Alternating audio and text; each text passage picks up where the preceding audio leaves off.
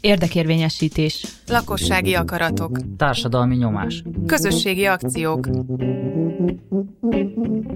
Demokrácia most a Civil Rádióban. A Demokrácia most műsorban vendégünk Varga Andrea, Miskolc alpolgármestere, a házigazdák Sanyi Mátyás és Péter Fiferec vagyunk, és hát nagyon sokat hallani Miskolcról, főleg a részvételiség kapcsán a mi buborékunkban, a mi általunk ismert körben. Ezt szeretnénk egy kicsit, ennek a hátterét, meg ennek a tapasztalatait megtudni, de az arról egy pár szót, hogyha mondanál bevezetőleg, hogy...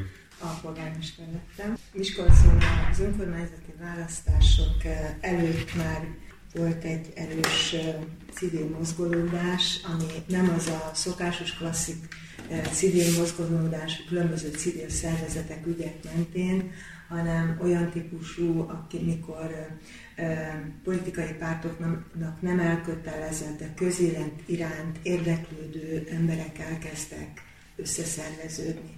És volt egy olyan kis közösségünk, akik úgynevezett pattársak néven futottunk.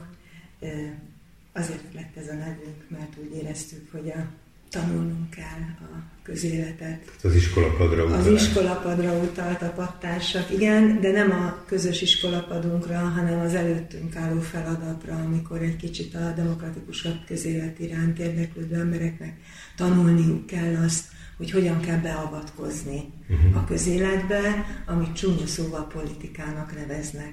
És egy olyan mozgolódás volt ez, amikor azt mondtuk, hogy mi nem félünk szóba elegyedni pártokkal, akkoriban ez nagyon fontos kérdés volt, hogy az maradhat tiszta civil, aki nem ászul, égen és távolságban van.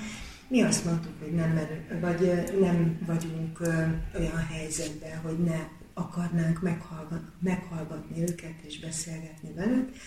És hát sorra olyan eseményeket, olyan beszélgetéseket szerveztünk, ahol gyakorlatilag minden pártnak egy-egy képviselőjét vendégül láttuk, beszélgettünk. Egy nagyon komoly közösségi szerveződési folyamat nyilván ezt megelőzte, közös értékek megfogalmazása megelőzte ezt, de közvetlenül 2017-2018-ban mi nagyon aktívan dolgoztunk azért, hogy Miskolcon meg tudjon az valósulni, hogy az ellenzéki pártok nem feltétlenül a pártérdekek mentén gondolkodnak, hanem a közösség, a város érdeke mentén, és akár együttműködnek egymással abban, hogy abban a rendszerben, amit választásnak hívunk, abban a rendszerben egyetlen esélye legyen Miskolcon a változásnak. És akkor ez a pattársak társulata indult a választás? Nem indultunk el a választásokon, de annyira fontosak voltunk, és annyira nyíltan fölvállaltuk azt, hogy beszélgetünk a pártokkal, kellemetlen kérdéseket teszünk föl pártvezetőknek, hogy úgy elkezdett híre menni annak, hogy itt van egy közösség. 2018-ban ez a közösség fölvállalta azt, amikor talán emlékeztek rá, végső elkeseredésünkben a választások előtt azt mondtuk, hogy akkor taktikai szavazással találjuk ki, hogy ki a legesélyesebb jelölt, és időnként orrbefogva, de menjünk és haladjunk abba az irányba, hogy érdemi változás lehessen.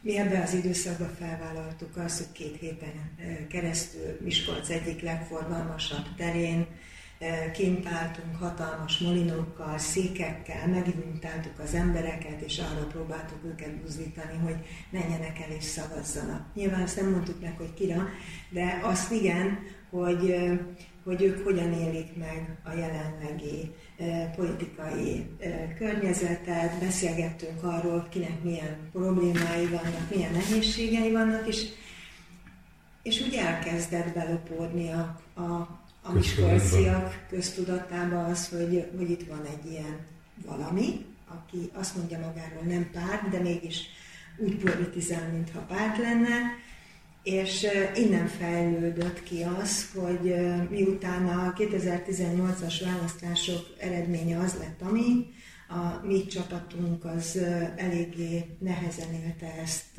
a helyzetet meg, és akkor elindult egy olyan fajta önszerveződés, vagy az önkormányzatiság, az viszont más.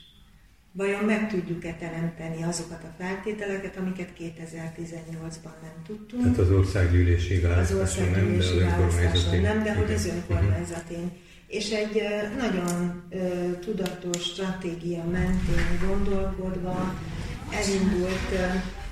elindult egy olyan folyamat, amikor elkezdtünk tanulni, az életiskolájába jártunk, a CK-hoz jártunk, és olyan helyekre, ahol egyrészt azt megtanultuk, hogy a közösséget hogyan kell elérni, hogyan kell a hangunkat hallatni, és elindult egy ilyenfajta szerveződés és mozgolódás. Kerestünk másokat, akik szintén civilek és hasonlóban gondolkodnak önkormányzati szinten, és úgy megerősödött bennünk az, hogy egy tudatos stratégia mentén mi lehetünk olyan tényezők, akik nem akarunk feltétlenül hatalomra jutni, sőt, egyáltalán nem akarunk, de azt a helyzetet szeretnénk előteremteni, hogy valódi alternatíva álljon föl az önkormányzati választásokon, az akkor regnáló önkormányzati vezetéssel szemben. Talán azt is jól érzem ebből, hogy befolyással lenni a helyzet alakulására. Pontosan erről van szó. Befolyással lenni úgy, hogy nem félünk kimondani azt, hogy igen, ez aktív közéleti szereplés, és ez egyfajta politizálás, amelyet mi rendkívül fontosnak gondolunk. És akkor hogy lett, amikor mégiscsak eljött a választás ideje, amikor már választási listára kellett felkerülni, akkor ez mit jelentett, hogy közös lista volt, vagy te esetedben? Az egy nagyon fontos dolog, amit az elején mondtam, hogy párbeszédben voltunk a pártokkal folyamatosan, és ennek a párbeszédnek is tudható be, és a pártok beismerésének, vagy belátásának is betudható az, hogy az ellenzéki pártok együttműködése megindult. Ez nem csak a társak szerepe, nyilvánvalóan, hanem ez a politikai közhangulat is. Ez a közhangulat és a politikai szándék is ezzel egybeesett, de mivel ennyire aktívak voltunk, és ennyire ütőképessé vált a csapat, ezért a politika úgy látta jónak, hogy ebbe a dologba a partnerséget mutasson. És így a civil csapat az elkezdett azon gondolkodni, hogy ki lenne az új polgármesterjelöltje, talál-e képviselőjelölteket, és aztán belefolytunk abba az egyeztetési folyamatba, aminek az eredménye az lett, hogy minden önkormányzati körzetben egy képviselőjelölt volt, és hát az lett a vége, hogy végül a bátor civilek közül viszonylag kevesen, konkrétan én voltam az, aki ebben a csapatban úgy kerül be, hogy képviselőjelöltként egy körzeti munkát is fölvállaltam. És akkor én voltam ennek a civil csapatnak az egyik, illetve az egyetlen önkormányzati képviselőjelöltje végül, viszont sikerült kapcsolódni azzal a civil szervezettel, aki a polgármestert jelölte, a független polgármestert, és gyakorlatilag teljes együttműködésben és összhangban dolgoztunk, és az én civil létem volt az összekötő kapocs a két különböző szervezeti forma között. Mondtad, hogy amikor így megérlelődött az elhatározás, hogy ezt megpróbáljátok, akkor elkezdtetek tanulni, és elkezdtetek utána nézni annak, hogy hogyan lehet egy ilyen társadalmi, vagy ilyen közpolitikai változásokat elérni. Ugye most, hogy már benne vagytok egy ideje, és csináljátok, mennyire bizonyultak hasznosnak például, amiket tanultatok, mennyire más az élet, vagy a konkrét gyakorlat, mint a esetleg elmélet, amit ott felszívtatok? A tanulás az egy Nagyon fontos lépés volt abból a szempontból, hogy elhiggyük magunkról, hogy befolyással lehetünk. És nagyon fontos volt abban a szempontból, hogy tudatosságra tanított minket. Ez hihetetlen volt megélni azt, hogy hát ha veszem a fáradtságot és belegondolok, hogy most ennyien vagyunk, de ahhoz, hogy itt tényezővé váljunk, ennyinek kell lenni, és van 8 hónapom, akkor mit kell ehhez csinálni? Ez furcsa dolog, mert egy kicsit ez olyan katartikus élmény volt, és annyira beleszerettünk, hogy tudatossággal sok mindenre ráhatásunk van, hogy tulajdonképpen ez volt az egyik legfőbb motiváció, hogy megtapasztaljuk, hogy ez a tudatosság mihez vezet. Igen, hogy mi a valóság, az is egy tanulási folyamat, az nem esik egybe azzal, amit elképzeltünk ideaként. Tehát az előzetes tanulás az inkább a választáson való sikeres szereplésre irányult talán. Arra és a felkészülésre, magára a kampányra való felkészülésre. És utána jött egy másik tanulás, hogy kell önkormányzatni. Hogy kell lenni önkormányzati szerepvállalásban. És akkor végül lett egy lista, ez valamilyen módon szerepelt a választásokon, és te lettél ennek a lista, vagy ezt követően a város alpolgármestere. Igen. A polgármester is független, ha jól tudom. Független polgármester. Igen. Van, akit az a politikai ellenzéki szövetség támogatásával nyerte meg az önkormányzati választást.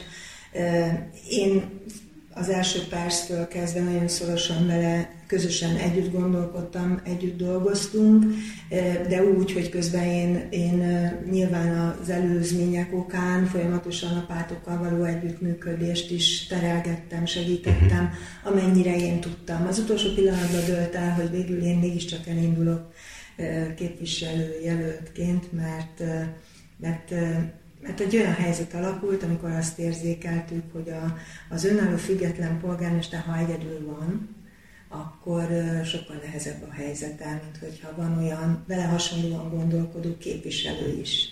És igazából ez volt a legfontosabb szempont, amikor eldöntöttük, hogy oké, akkor bevállalom, és akkor én elindulok a körzet képviselőjelöltjeként. És aztán a győzelem után pedig nyilván adódott rögtön az a kérdés, hogy akkor ennek a független polgármesternek, alpolgármestereket kell választani. Miskolc egy nagy város, általában 3 alpolgármestere volt a polgármesternek, de mivel annyira nem volt egyértelmű a keret, és ilyet még soha nem csinált senki, hogy egy frakció az 4 párt képviselőiből álljon.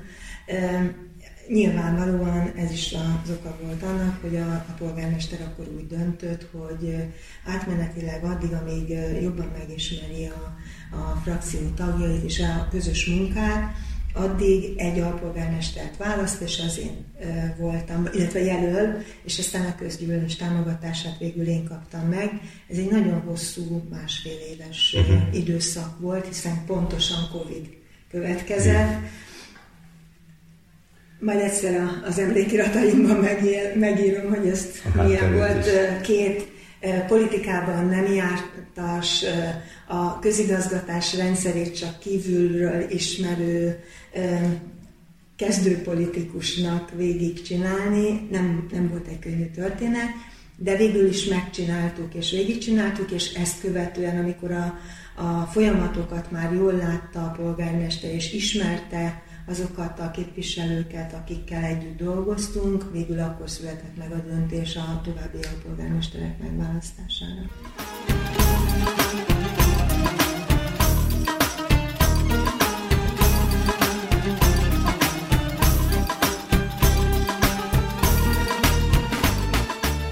Térjünk át arra, hogy nagyon sokszor a levegőben, meg a hétköznapi beszédben is már fölmerül, hogy Miskolc városában a részvételiségnek különösen nagy jelentősége lett. Mi volt ennek mi az indítéka ennek, vagy mi az alapoka? A felkészülésben nagyon érzékenyítettek erre, eleve korábban is ilyen tekintetben így gondolkodtál, szóval mi volt, ami elindított, és aztán majd ennek a lépéseit is meg. Az én közéleti szerepvállalásom azért nem azzal kezdődött, hogy akkor én kitalálom, hogy akkor milyen jó lenne a közéletbe valamilyen módon befolyást gyakorolni, hanem ott kezdődött, hogy én előtte 5 éven keresztül szakszervezeti vezető voltam, és akkor lettem szakszervezeti vezető egy egészségügyet és szociális területet lefedő szakszervezetnél, amikor 2015-ben a Sándor Mária féle fekete ruhás mozgalom elindult, és aztán 2016-ban a pedagógusok mozgalma elindult, és ezekben én mind nagyon aktívan részt vettem. Tehát attól, hogy én Miskolcon éltem, ez egy országos szakszervezet, ez az autonóm területi szakszervezet, ami elsőként mondta ki azt, hogy a szakszervezeteknek ott van az egészségügyi dolgozók mozgalmában a helye, és annak idején május 1-én engem kértek fel, és én voltam először ilyen fekete pólóban a szakszervezeti tüntetésen, aki ordította, hogy bizony mindannyiunknak van dolga, és utána ez a folyamat, ez nem állt meg, tehát ez tényleg egy olyan hosszú mozgalmi gondolkodássá vált, amiben a felismerések voltak a nagyon fontosak. Azok a felismerések, amelyeket például a fekete pólós nővérmozgalma, vagy a tanítanék is megmutatott, hogy hiába vannak fontos gondolatok, hiába érzi az emberek sokasága azt, hogy ez igaz, ettől még nem lesznek tömegek az utcán. És ha vannak is tömegek az utcán, nem biztos, hogy el tudják érni azokat a célokat, amelyek valakikben megfogalmazódnak, hát és elgondolkodtunk rajta, hogy vajon mi lehet ennek az oka. És én sok esetben ismertem föl azt, hogy jönnek velem a kollégák azért, mert hívom őket, de ha mélyebben beszélgetünk, akkor nem biztos, hogy ugyanazt értjük azok alatt a dolgok alatt, amiket kimondunk, és így sokkal nehezebb elköteleződni. És igazából akkor éreztem meg azt, hogy mennyire nagy jelentősége van annak, hogy ők részt vegyenek magának a folyamatnak is az alkotásában. És a másik, ami még befolyásolta, hogy ez volt az az időszak, amikor a közéletiskolájában is én nagyon sok képzésre elmentem, és megtanultam azt, hogy mit jelent érintettként részt venni folyamatokban. És igazából azt gondolom, hogy ez a fejlődés vezetett oda, hogy számomra nem volt kérdés, hogy ha én olyan helyzetbe kerülök, akkor az feladat, hogy ebben előrébb lépjünk Miskolcon. A részvételiség, amennyire tudom, nem úgy általában csak úgy napirenden van, és néha kulcs szó a ti munkátokban, hanem ennek egy valamelyest intézményesített rendszere van kialakulóban, tehát kiszámítható, tudható, hogy ez a dolog hogyan próbál meg beszivárogni és hatással lenni a mindennapi életünkre. Erről egy picit beszélni, hogy mi minden intézményesülés van, amelyeket mondjuk most így kiemelve ilyen csomósolási pontként említenie. Nagyon fontos, hogy ez egy lassú folyamat. 2 évig dolgoztunk azon, hogy megszülessen egy részvételi koncepció, amit aztán bemutattam a képviselőtestületnek, és amit a közgyűlés elfogadott. Ez a 2 év, ez azzal telt, hogy első körben megteremtettük azokat a feltételeket, amik elengedhetetlen. Egyrészt egy olyan civil partnert találni, aki pontosan tudja, hogy mit szeretnénk. Másrészt olyan szakértőt találni, és azt behozni a hivatalba, aki pontosan tudja, hogy miről beszélünk. Megtalálni azokat a civil szervezeteket, akik értik, hogy miről beszélünk, és hajlandóak munkát beletenni abba, hogy egy teljesen új utat kitapossunk, és együtt közösen tanulva eljussunk oda, hogy lesz belőle majd valami, de még nem is tudjuk, hogy mi. És ezt a folyamatot 2 éven keresztül vittük, majd lett belőle egy koncepció. A koncepció nyilván a részvételi lépcsőfokok mentén szépen leírja, hogy mi mindennek kellene megváltozni a közigazgatásban, és a legfontosabb a tájékoztatás, ami talán a legnehezebben változik egyébként a rendszer sajátossága miatt, de vannak olyan fontos kulcselemek, amelyek nem megszokottak. Ilyen például az, hogy a döntéshozatali folyamatokba, illetve a különböző partnerségi kapcsolatokba, a szervezet keretek között hogyan próbáljuk meg bevonni a lakosságot. A közösségi gyűlés intézményrendszerét, egyáltalán azokat a részvételi módszereket, amelyeket Nyugat-Európában már régóta használnak, azokat nekünk meg kell tanulni. Sem szakemberünk nincs, még sem tudásunk. Sokszor észrevesszük, hogy nem is biztos, hogy arra való egy-egy módszer, amire mi gondoljuk, hogy használni szeretnénk. Ezt próbáltuk egy keretrendszerbe beletenni, ami a koncepció lényege, és azért nem stratégiánk van, mert nem tudjuk, hogy hogyan fog fejlődni ez a folyamat. Teljesen újszerű gondolat a részvételi költségvetés tervezés, amire egy olyan városnak, akinek nagyon komoly költségvetési megszórításokat kell tennie, és komoly hiányai vannak, nagyon nehéz forrás. Ez nagy felelősség kiemelni. És nagy felelősség, igen. És akkor azt mondtuk, hogy akkor tanulunk, tehát akkor most egész picivel, szinte szemmel alig látható összeggel kezdjük, de megtanuljuk a folyamatot, és én abban reménykedem, hogy a következő évben, hogy ez sikeresen lezárul, és a következő évben már nem lesz kérdés a költségvetés tervezésekor, hogy amikor az alpolgármester azt mondja, hogy részvételi költségvetés, és mond egy komoly számot, akkor azt ne kérdőjelezzük meg. Más ilyen intézmények még mik voltak, vagy milyen lépések voltak, főleg a folyamat jelleget, azt nagyon érzékletesen elmondtad, de hogy azokat a gyakorlati lépéseket még ugyanitt a közösségi gyűlés, akkor az a részvételi költségvetés, amikor beleszólhatnak az érintettek, hogy bizonyos összeget mire költenek, ezek tartottak és tartanak jelenleg. Mi az, ami még ilyen lépés volt, vagy jelenleg van kialakítva? Nagyon fontos az, amikor megpróbálunk a közigazgatás rendszerén belül egy ilyen működést kialakítani, hogy valamiféle szervezeti struktúrát keressünk. Mi azt találtuk, hogy úgynevezett részvételi irodát hoztunk létre. Irodának nevezni egy kicsit vicces, mert a helység valóban egy iroda, de hát egy részvételi referens tudunk pillanatnyilag alkalmazni, de mégis részvételi irodává vált, mert egyrészt van még 3 olyan referens kolléga, akivel nagyon szorosan együtt dolgoznak, mert az én filozófiám szerint a részvételiség az nem egy ilyen pontszerű történet, hanem át kell, hogy hassa a teljes területet. És az én területeim, amely az egészségügy, a szociális ellátás, a civil szervezetekkel való együttműködés, de akár a környezetvédelem vagy a kultúra, mind-mind olyan, ami hogyha nem ezt a szemléletet tükrözi, akkor sokkal hatékonytalanabb, mintha ez a szemlélet. És azok a referensek, akik ezen a területen dolgoznak velem szoros együtt gondolkodásban, ők alkotják valójában magát a részvételi irodát, és azok a civil partnereink, akik az első pillanattól kezdve bevonódtak, nagyon aktívan és nagyon sok munkát beletesznek.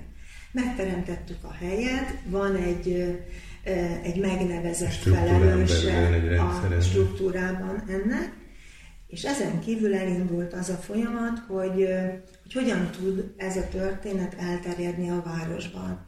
És az úgynevezett... Úgy gondolod, hogy a hozzáférést hogyan lehet bővíteni, így van. És az úgynevezett részvételi labor, aki civilekből állt, és változtatni akaró civilekből, és a mikroékányból. Ez egy ilyen tanácsadó működő csoport? Ez egy tanácsadó működő, létező, folyamatosan szakmai kérdéseket megvitató csapat. Letette azt a javaslatot, hogy legyenek úgynevezett részvételi pontok. Jó, de mi az?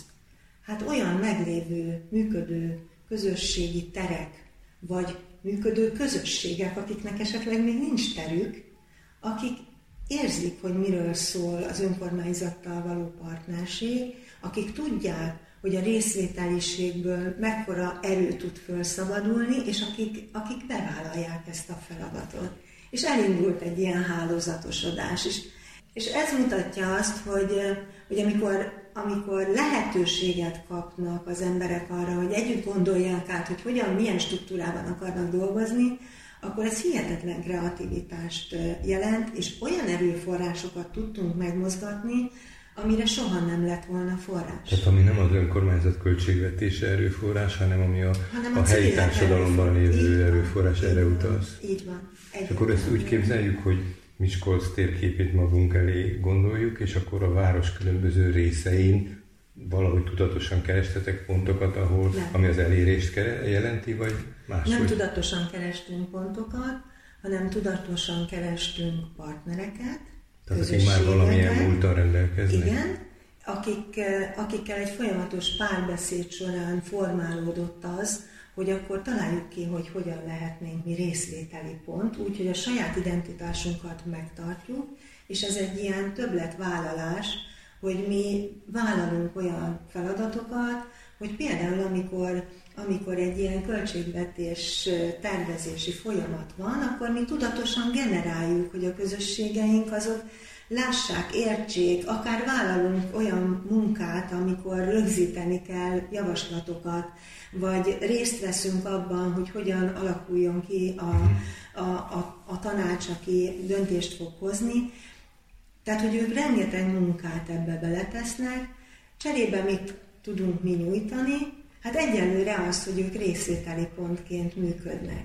És nyilván újszerű gondolatokat tudnak a saját közösségükben egyre erőteljesenben képviselni, és most pillanatnyilag itt tartunk, hogy keressük még a további lehetőségeket, hogy mitől lesz valaki jó részvételi pont. Mit lettek egy párat, ha mondanál, hogy tehát hol képződött ilyen pont, milyen intézményben, vagy milyen földrajzi helyen? Tehát ahol az eddigiek alapján már elhatároztátok és megegyeztetek velük?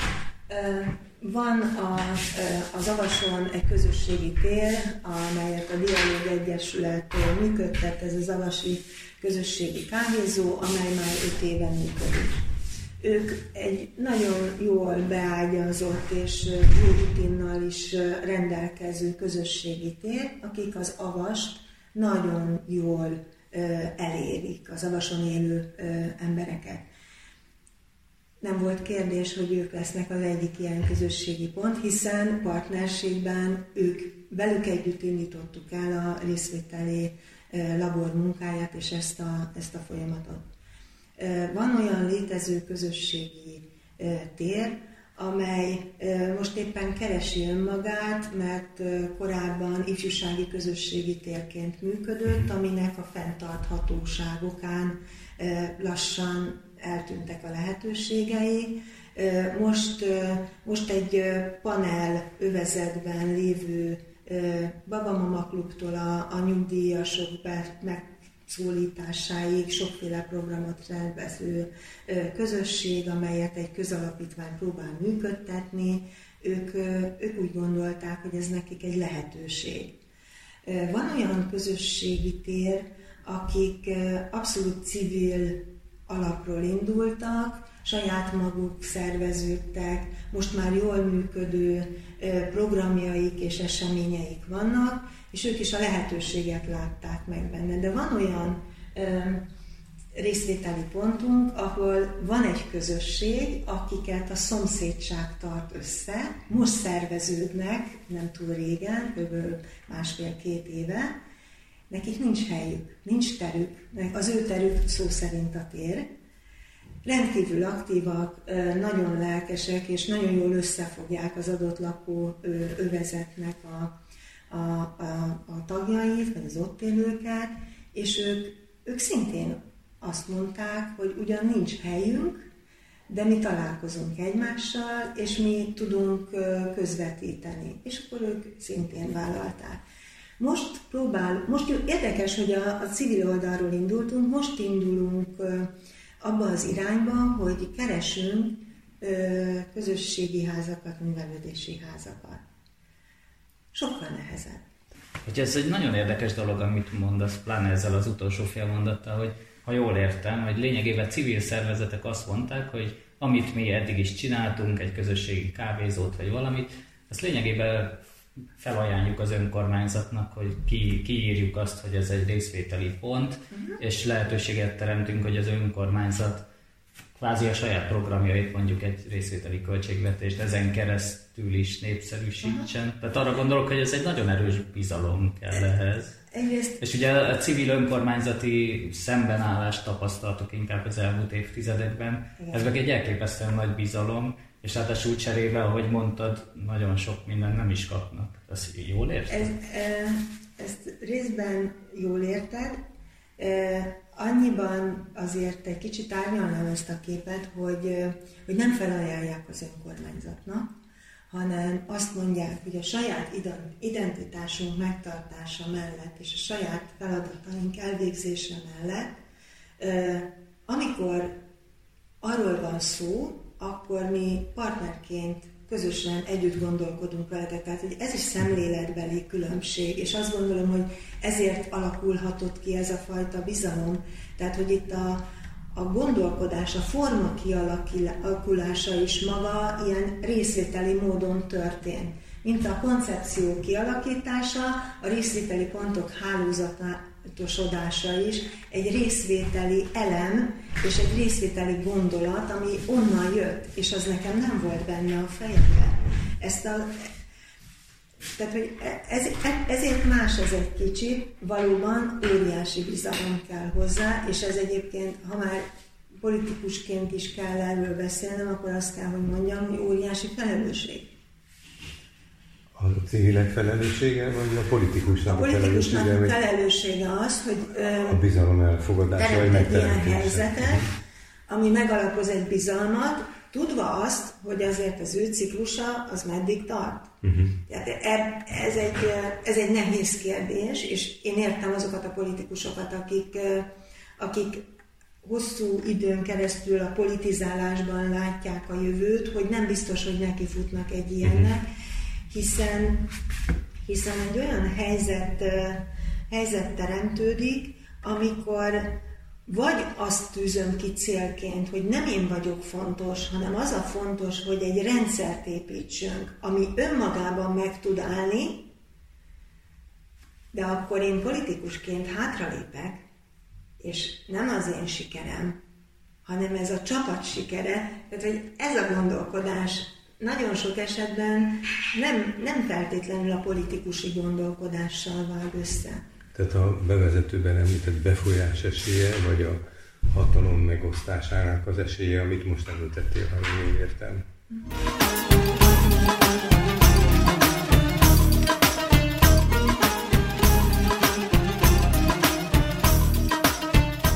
Eljutottunk az előbb, hogy elkezdtük mondani, csak aztán nem mentünk bele, hogy minthogyha nagyjából önkormányzati fenntartású, vagy valamilyen fenntartású más meglévő intézményekben is fölmerült, hogy ott is lenne. Ugye ezt jól értettem itt? Igen, tehát most két közművelődési intézménnyel van beszélgetés arról, hogy ők hogyan tudnának részvételi ponttá válni. És az intézményesülés korlátai azok, amivel szembesülünk. Közösségi beszélgetéseket nem 8-tól 4-ig tartunk.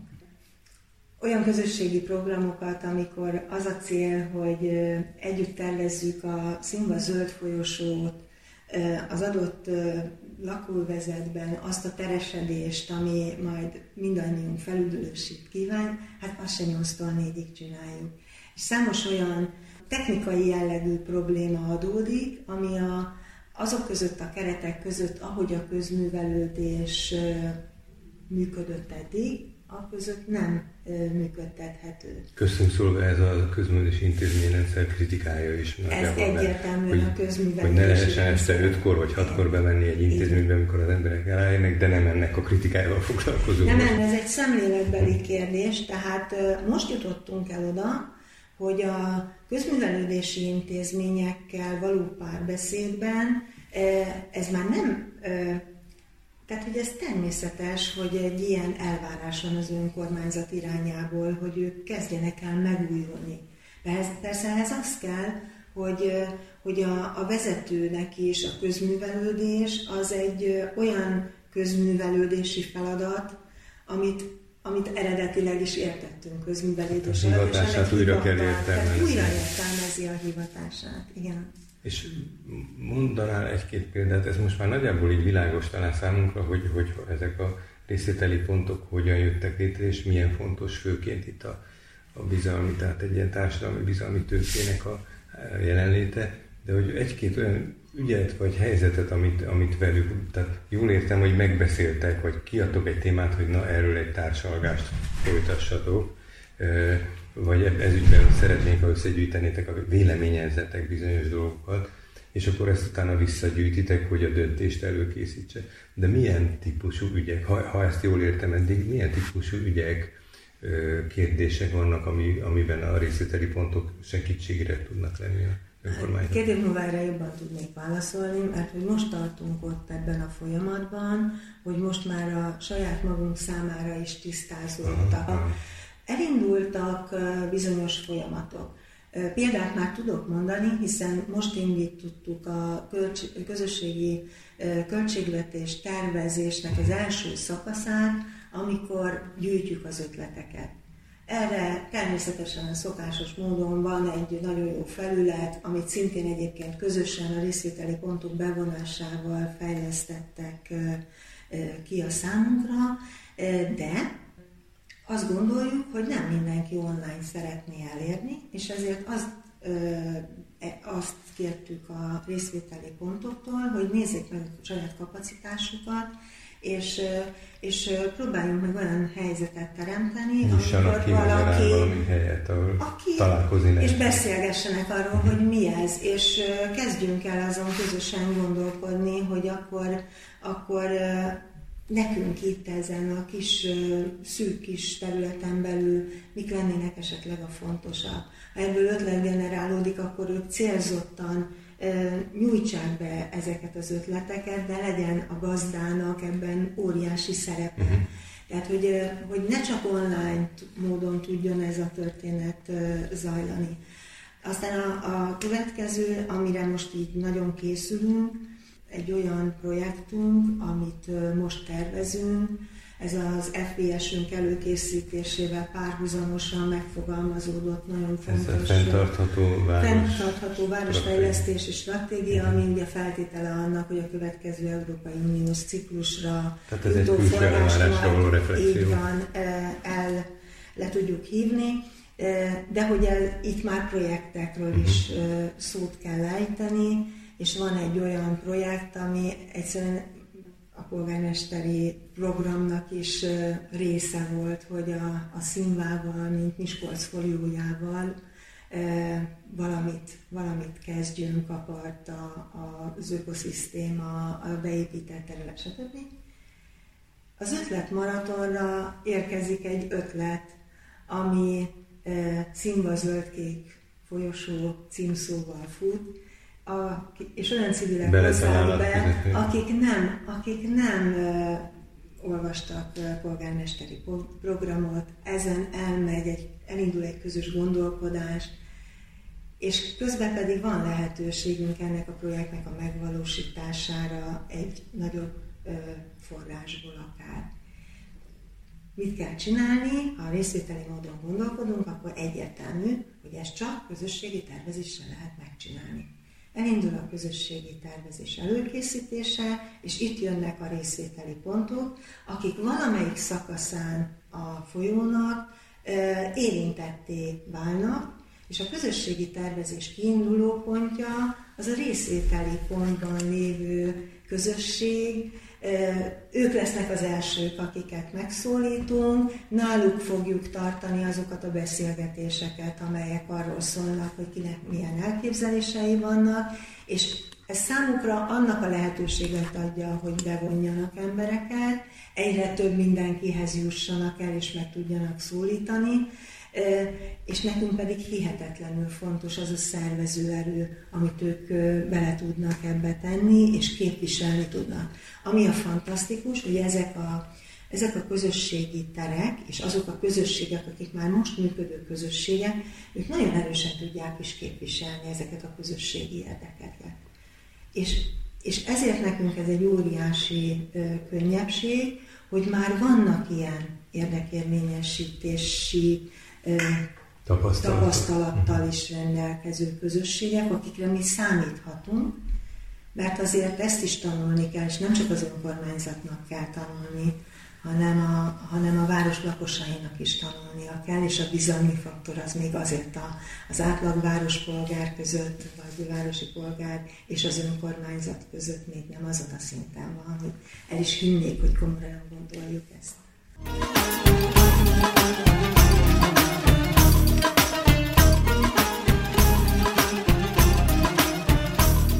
Emlegettünk itt különböző fogalmakat és intézményesültséget, ötlet vagy részvételi pont, részvételi költségvetés, ötletmaraton, közösségi gyűlés, és hát majd most meglátjuk, hogy minden történik. Azt lezárásként hadd kérdezzük, hogy ez a folyamat, hogy ez milyen reflexiókat vált ki az önkormányzaton belül a többi tekintetében, mennyire kell erősnek lenni a meggyőzésben, az elfogadtatásban, vagy mennyire nyitott kapuk vannak ez ügyben?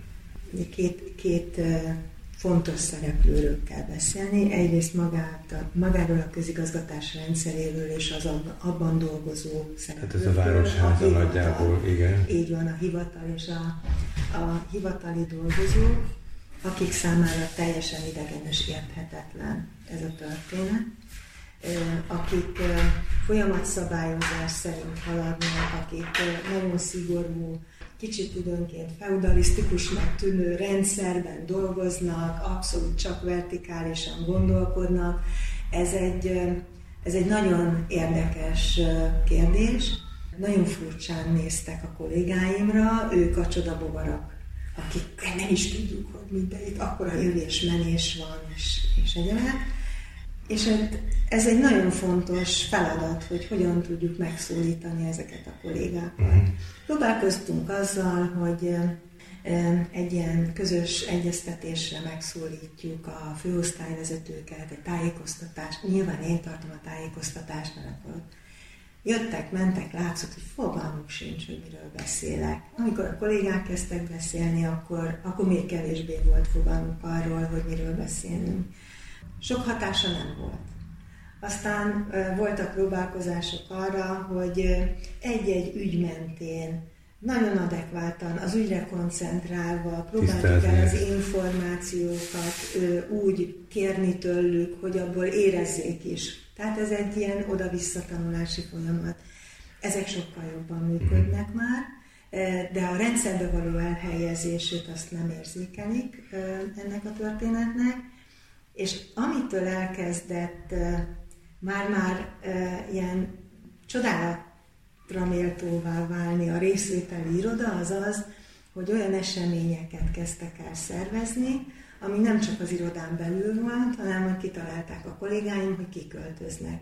Karácsony előtti beszélgetések, találkozások lakossággal, szervezett programok, és a süteményes asztalok azok kikerültek az iroda elé, arra a folyosóra, ahol minden kolléga eljön. És hát azt találták ki, hogy ők meg kiálltak a folyosóra, beszélgettek, és aki jött, arra ráköszöntek, odahívták, 2 percet ott eltöltöttek, beszélgettek, volt, aki fél órát maradt, de hogy mi is ez, mert olyan idegen volt, soha senki nem nyitott be magától még úgy a részvételi irodára. Tehát, hogy ez egy ilyen barátkozás, egy lassú ismerkedés. És hát ugye most következik a nagyobb falat, amikor a költségvetés tervezés során be kell vonni az adott osztályokat, akik feladatként majd egyrészt elsősorban majd értékelik a beadott javaslatokat, másodszorban, hogyha esetleg a döntés megszületik, akkor végig is kell vigyék a folyamatot.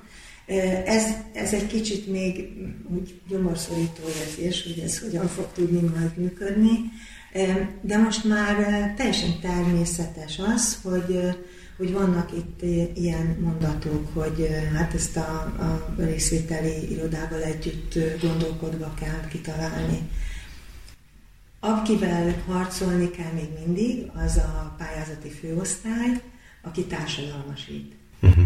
És innentől kezdve vannak a problémáim, mert hogy ki mit ér társadalmasítás alatt, nagyon távol áll egymástól ez a kép. Más nyelvet beszélünk. Más nyelvet beszélünk, és más gondolunk. Tehát az, hogy megjelenik egy újságban egy hirdetés, az nem társadalmasítás, bocsika. Tehát ezek a harcok, ezek azért napi szinten mennek, de ezek érdekessé teszik a történetet, és jó látni, amikor van egy-egy ilyen kis apró pillanat, hogy hopp, ez célba ért, és akkor elkezdünk jól működni. És a testület? A testület az egy másik történet.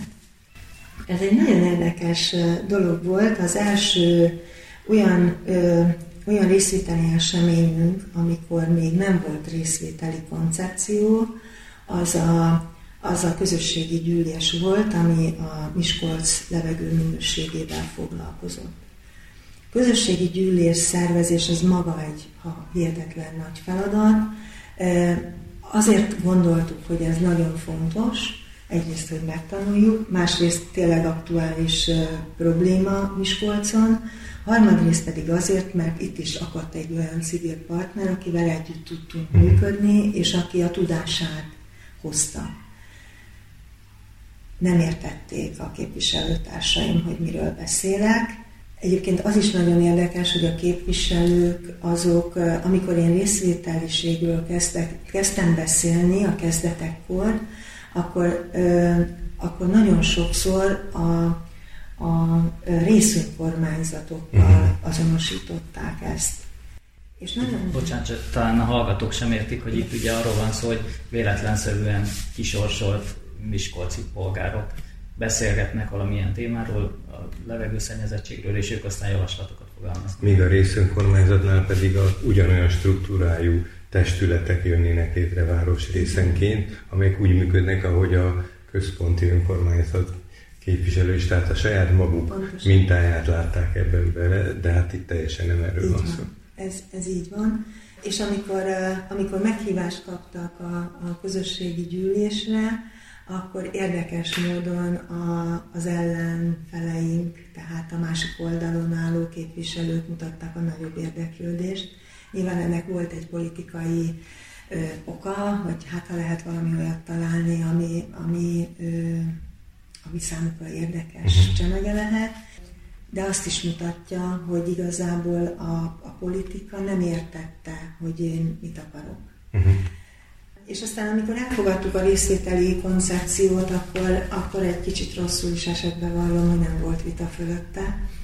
Tehát 2-3 hozzászólás volt, hogy hát igen, ez milyen nagyon fontos, de úgy látszott, hogy mélységében nem foglalkoznak a témával. Most viszont már vannak azért érdekes történetek és fejlemények. Őszintén szólva az jól esik, amikor arról beszélgetnek a pártpolitikusok, hogy politikai termék, és mi az a politikai termék, amit előállítottunk, és akkor erre a részvételi koncepció jut az eszükbe, amit egyébként hozzám kötnek, aki nem pártpolitikus, és nem politikai terméket akart előállítani, de ebből látszik, hogy végül is az, hogy van hatása, azt már érzékelik. Hogy ez mekkora, azt még nem tudjuk fölmérni, hiszen még ahhoz túlságosan rövid az idő. De ha megkérdeznénk tőlük azt, hogy ő mit ért, egyébként voltak ilyen, a tanulási folyamatnak voltak ilyen részei, hogy hogyan vonjuk be a képviselőket, interjúkat készített velük a kollégám, amit ilyen kis videóanyagokban aztán közzé is tettünk, hogy számukra is legyen értelme annak, hogy leülnek velünk beszélgetni, és kiderült, hogy ahány képviselőt meg tudtunk szólaltatni, mindenki egy kicsit másképp, nagyon másképp gondolta, hogy miről szól ez a történet. Hát itt egy nagyon nagy átalakulás, vagy visszarendeződés, ez egy nagyon nagy kérdés, hogy merre tovább. Hát nagyon köszönjük az őszinte vallomásokat, nagyon izgalmas, és szerintem más városok számára is. Varga Andrea volt a vendégünk, aki Miskolc városának alpolgármestere. Köszönjük! Én is köszönöm szépen a lehetőséget.